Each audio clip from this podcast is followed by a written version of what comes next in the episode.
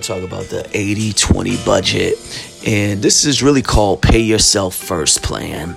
And every time you get paid, you want to first have 20% of that payment go straight into your savings and the rest go into your spending pile. So it doesn't really matter what you're looking at based on single saving vehicle. Just split your money to make sure that always 20% is going to savings no matter what, whether it's for business or personal.